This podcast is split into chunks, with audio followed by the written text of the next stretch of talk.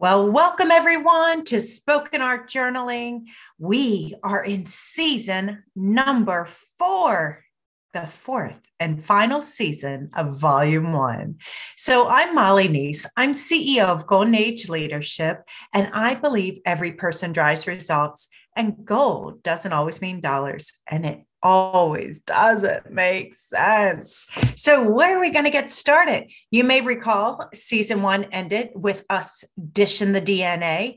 And we're going to be doing a little bit more of that because you will see in the dish in your in your diet is not only what you eat. You see the you see the trend, everybody.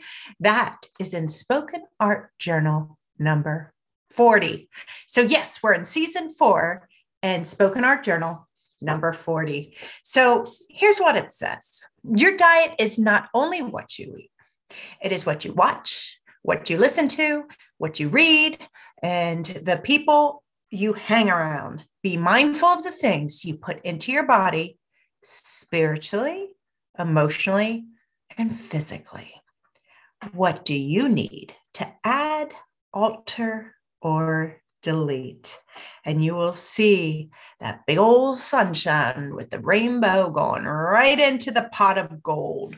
So let's get mining. What are some of those things you need to add, alter, and delete? So I'm not going to have a lot of storytelling behind this one because I just want you to just settle on in and think about spiritually, emotionally, physically. What do you need to add, alter, or delete? Whew. Take a few deep breaths. Three deep breaths does a lot of good. And then let your pen do the rest of the work. This week, you might want to come back a little bit each day so that you capture the things you want to add, alter, and delete. It's up to you to choose your own path to well being. I will give you one of the things that we just started doing this year in, in 2022. it's the first time Dan and I have ever done this before is read the Bible from beginning to end. Whew. We are only a little bit into it, but I tell you, that Old Testament, that's a doozy. but I have to tell you, spiritually, uh, having that time in the morning to kind of just go on the path and and I'm not doing it we're not doing it front cover to back. There's actually a lot of different resources out there as to how do you do that right and and they've done the work as to so I do the first reading Dan does the second I do the third and then I do the fourth so what is beautiful about doing that, you do get a break in between each one. So, you know, hopefully you do have a partner or just someone to do it. If if that's one of the things you even want to do. You know, 47 years, I didn't do that experience yet, but it's really neat what has been uncovered as a result of doing it.